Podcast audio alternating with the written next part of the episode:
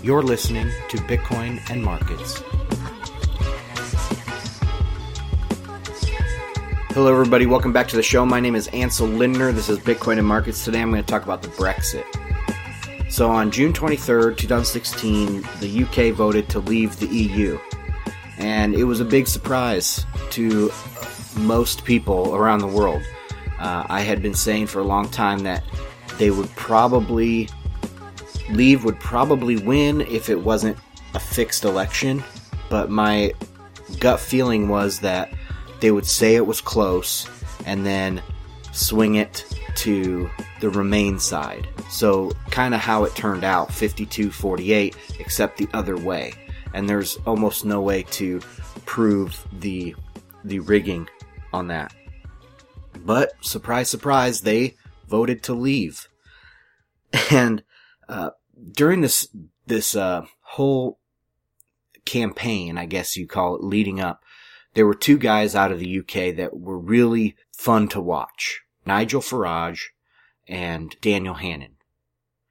They're both, I think Farage is considered MEP and Daniel Hannan is an MP. I'm not exactly sure the differences there. Um, but they're both elected officials that served for in in the European government. So Daniel Hannan, man, he is amazing. I'm going to include a link in the show notes here about or, or to one of his speeches that he gave. He it, it was a debate on TV, and it's only like five to seven minutes long, but man, is it good! It is very very good. And I don't know what his appeal is. I mean, he just sounds so British and so powerful. Uh, I don't know what his his popularity is in the UK. Um, I mean, he's popular enough to get elected in his district, but um, you know, he uses a lot of big vocabulary and flowery speech, which is fun to listen to. But I don't know what if the common man can understand him. Uh, but he's great. He reminds me of like a Churchill. So I would love to see if he can get into power. And he's, he's very conservative. I mean, he is, um, you know, a fiscal conservative and a social liberal. Um, similar to, I would say, a Rand Paul in the United States, except much better speaker, uh, and probably a lot more intelligent. Uh, but anyway, so he he's fun to watch, and you guys should uh, watch that clip in the show notes. Um, now that this Brexit had an effect on the markets, it did, and you know it, it's been overplayed in the media, but there was an effect.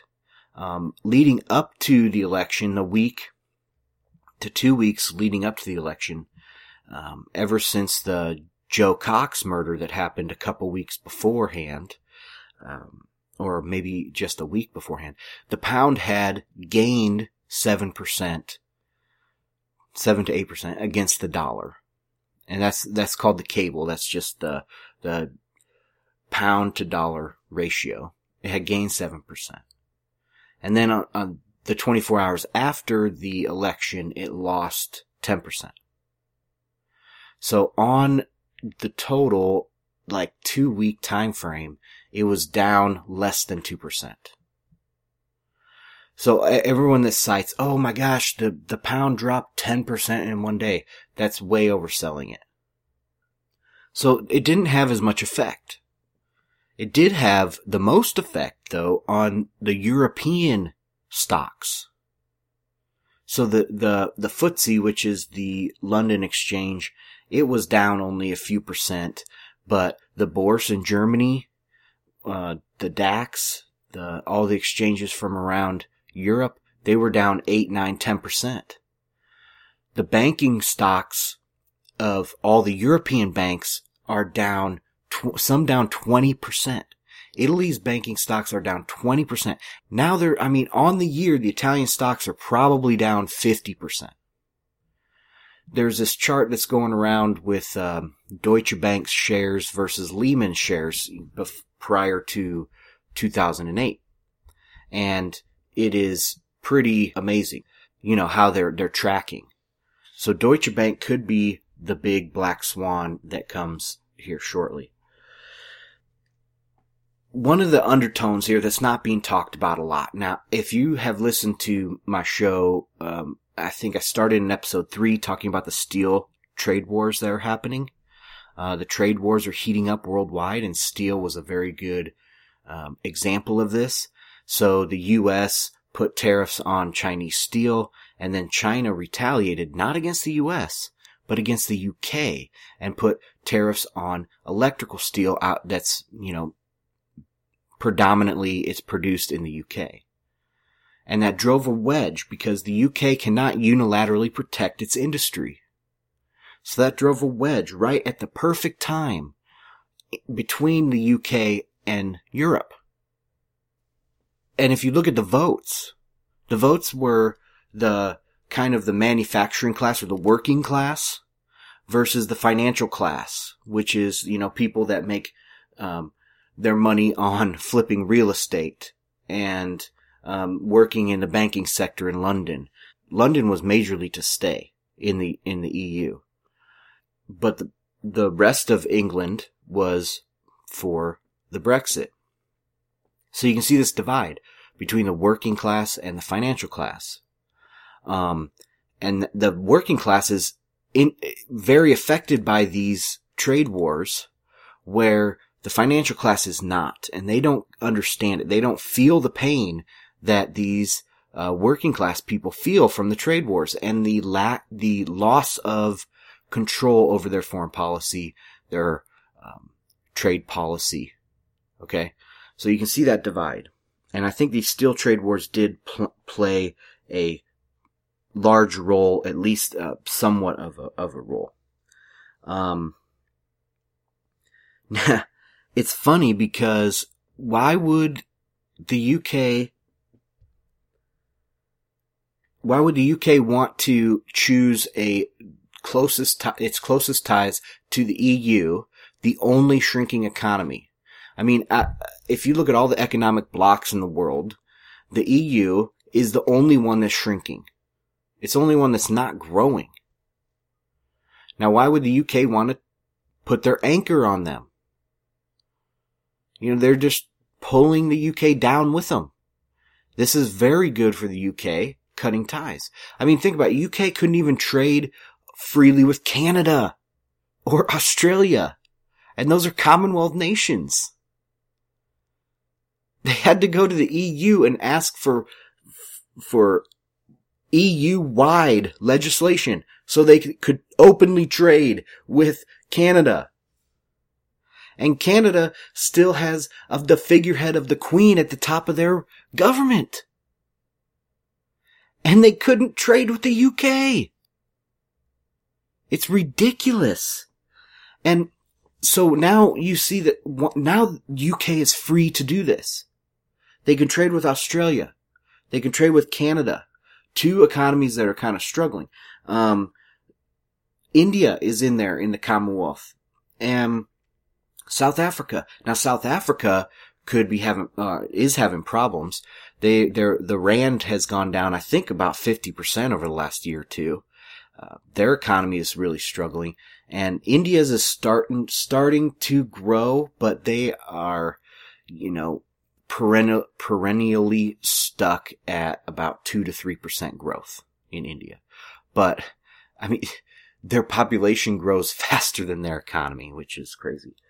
Um, yeah, so now the UK is open to having this very profitable um, trade with these Commonwealth nations. I mean, these are big time trading partners. India will have the labor. Uh, Canada and Australia will have the natural resources. But there, there's this big trade block that's just waiting. And if they can have that leadership of the UK back into this trade block, then maybe they'll expand.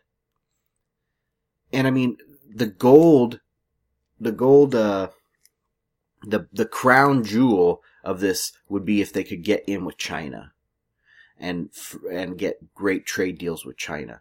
I mean, China would like that too. Think about the UK coming as the head of this um, Commonwealth block, going to China and saying, look, you can trade with these resource rich countries and ourselves and we will profit. And China will, that's, I mean, that sounds great to me. So, I, it was a great move by the UK. Um, alright, let's, uh, now, now all the, there's a lot of talk about a lot of people having these EU referendums, or a lot of countries having these EU referendums. So Belgium has started one, at least a petition for one. France is talking about it. Um, lots of countries that people have withdrawn their uh, applications to go into the EU, like Switzerland. Um, Italy is one of these really bad cases, and I just want to go quickly into this Italian situation. I've talked about it on lots of different episodes already, but I think it's very, very important. So Italy has now, uh, they have to go and ask the ECB, the European Commission and the IMF, the, the Troika, they have to go ask these folks if they can do a bailout of their banks. Because by, uh, the law, the European law, they cannot do that. They have to do bail-ins. And let me just quickly describe the difference. So a bailout is where you print money and give it to your banks to bolster their balance sheets. A bail in is where you take a percentage of all deposits in that bank, give every account like a haircut, they call it, and transfer that to the bank's balance sheet as bank asset. So those, that's the difference there. Uh, that's what they have to do. Italy is supposed to do a bail in. And we saw how that worked with Cyprus and Greece. It's not pretty. And Italy saw how Europe treated Greece and granted, the, the Italian economy, it's the fifth largest in Europe. It is a two trillion dollar GDP. The only country with over two trillion dollar GDP in Europe is Germany.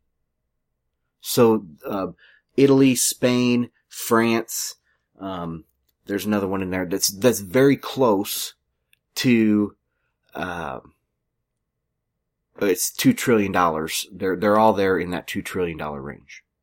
Germany's the only one that's three trillion, three and a half trillion. So, uh, it's a very major economy.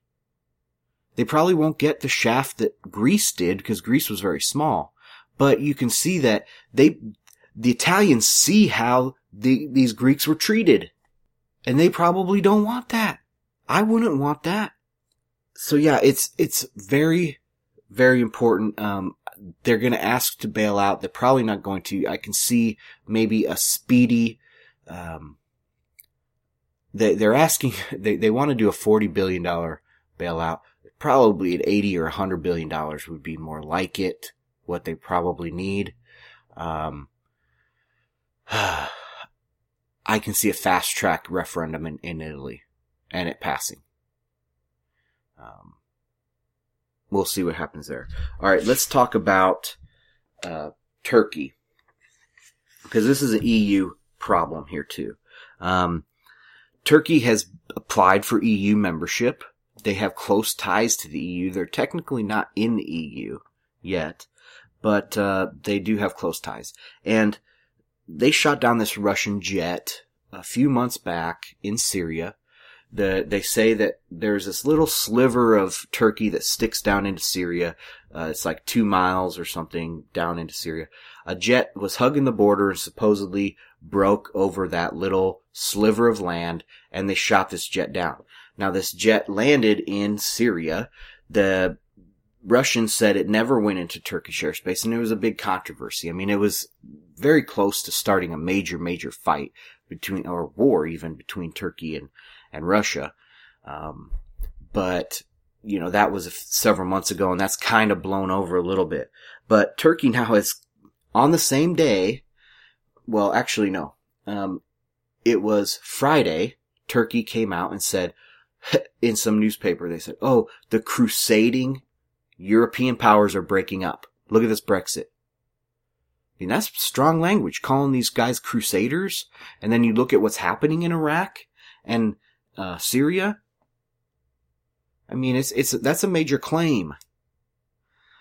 But so a newspaper came out and said that, and then today or yesterday, so Monday, the Monday after uh, this Brexit vote, uh, Ed- Erdogan, he's the president of Turkey, came out and apologized to Russia for shooting down this pilot. Now they haven't withdrawn their application to the EU, but I think if this continues, right, the, the very next big thing to happen, Turkey's going to withdraw their application. But they're kind of high and dry, so where do they turn? They haven't been accepted by the EU. They don't want to be accepted now, probably, in the near future. So they want to cozy up with Russia.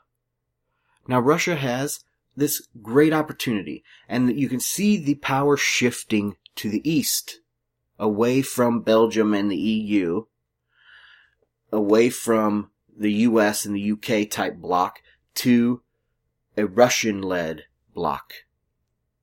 Um, so you have um, Turkey probably gonna look to have better ties with Russia.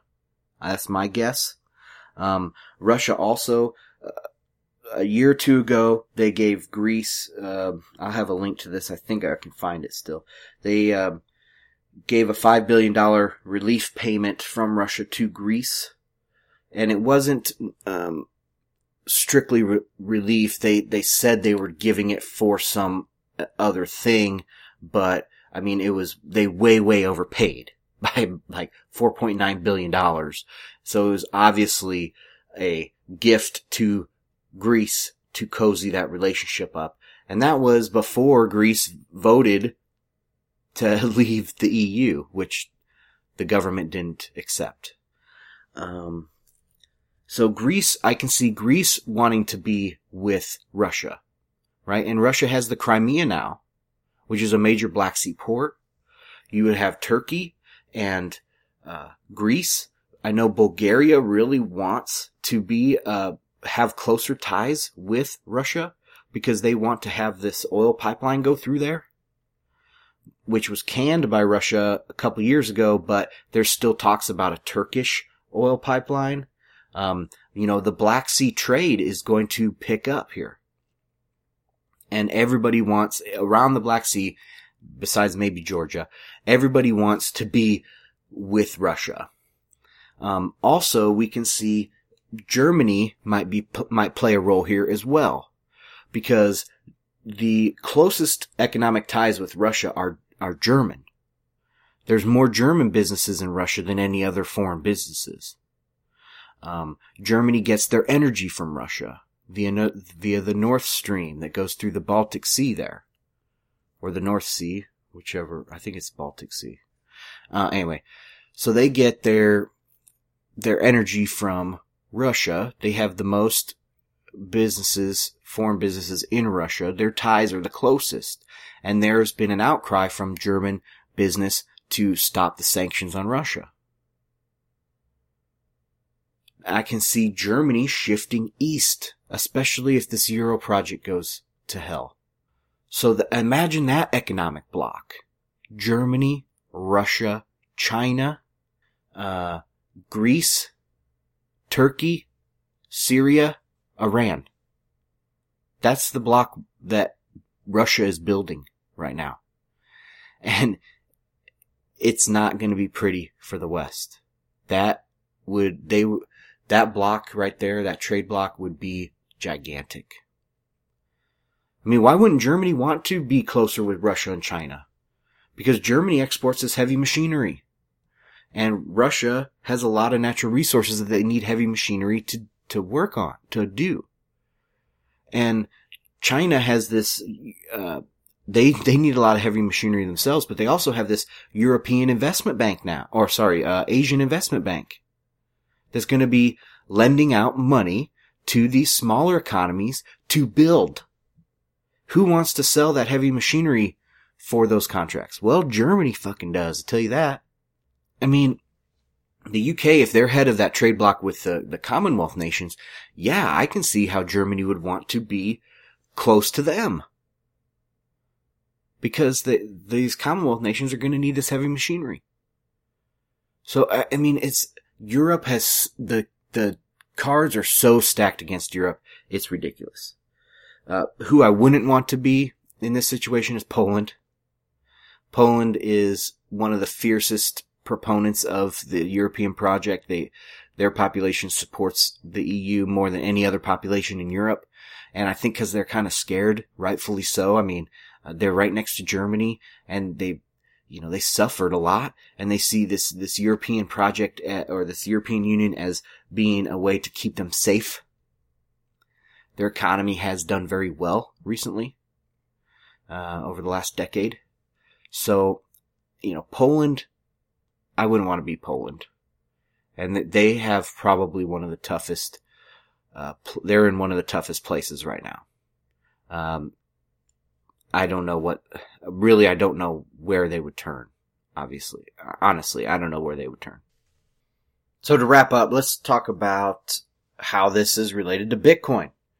Um, the we saw Bitcoin react favorably. Gold reacted favorably to this Brexit problem. Um, but how will Bitcoin react in the coming months? Oh, over the next say 12 months. Well, uh, the halvening for Bitcoin in the Bitcoin world is going to be a momentous occasion. so, uh, how will the, the, the Brexit situation and the, the, European breakup situation over the next six months or so, how will that affect Bitcoin? Well, Bitcoin will be going up anyway. Uh, even if the year, even if Europe wasn't having these problems, Bitcoin would be going up anyway, just simply due to the decrease of the increase of supply. So the price will go up. And, um, yeah, so what will happen to Bitcoin? Well, I mean, look at these Italian people. A lot of the savers have been wiped out. Wiped out. Because they have their money in these banks. And as more and more economies see these savers losing everything. I mean, there's not only going to be referendums to leave the euro and to leave the EU. There's going to be referendums. There's going to be violence on the streets. Look at the violence that are, has been in the last month in France. There's going to be violence on the streets. Political figures are going to be killed. This is not going to be a pretty situation in Europe. And as these economies fracture, uh, as these governments break apart and break up, there's going to be lots and lots of people trying to get money into safe havens. And if I'm, say, a millionaire in Germany, and I want to buy some gold, well, I know that Germany hasn't been able to repatriate their gold. I mean, obviously there's no gold there, or there's no way I'm going to get it if I buy uh, contracts somewhere, or I buy some gold in some vault overseas, right? So would I want to buy a contract that is leveraged 500 to 1? That's what the, I think that's the current, it's 500 something to 1, the current COMEX leverage. That means there's one ounce of gold for every 500 contracts that are on that same ounce of gold. They've resold that ounce one, uh, 500 times. Now if I'm a, that's, that's well known. If I'm a German millionaire or an Italian millionaire or a French millionaire and I'm trying to get gold, am I going to buy the 501, the 501st contract on that ounce of gold? Or am I going to actually buy the physical gold? I'm to buy the physical gold. But instead of that, instead of buying the physical gold and having to take delivery and then paying for it to be in a vault or paying for the security of it, why don't I just fucking buy Bitcoin? These people are going to discover they're first going to look at gold, and then someone's going to mention, oh, what about Bitcoin? Oh, Bitcoin's much better solution. I can still use it. I could even use it in my business. Hey, look at that. You know, the, these, these companies and these banks and these, um, millionaires and billionaires around the world, they're going to start going to gold and, and majorly into Bitcoin. And Bitcoin is so small. Even if we had like get if we had 10% of this money that's coming, gonna come into these safe haven assets, if that came into, uh, Bitcoin, oh my God. We're talking trillions of dollars. Trillions. The Bitcoin market cap would break a trillion dollars. So that's what I think about. That's how I'm bringing it back to Bitcoin. That's it for today, guys. Thank you for joining me. Share this episode out on Twitter and Reddit. Next episode, we'll cover blockchains or the Bitcoin blockchain and what I think blockchains are good for. See ya.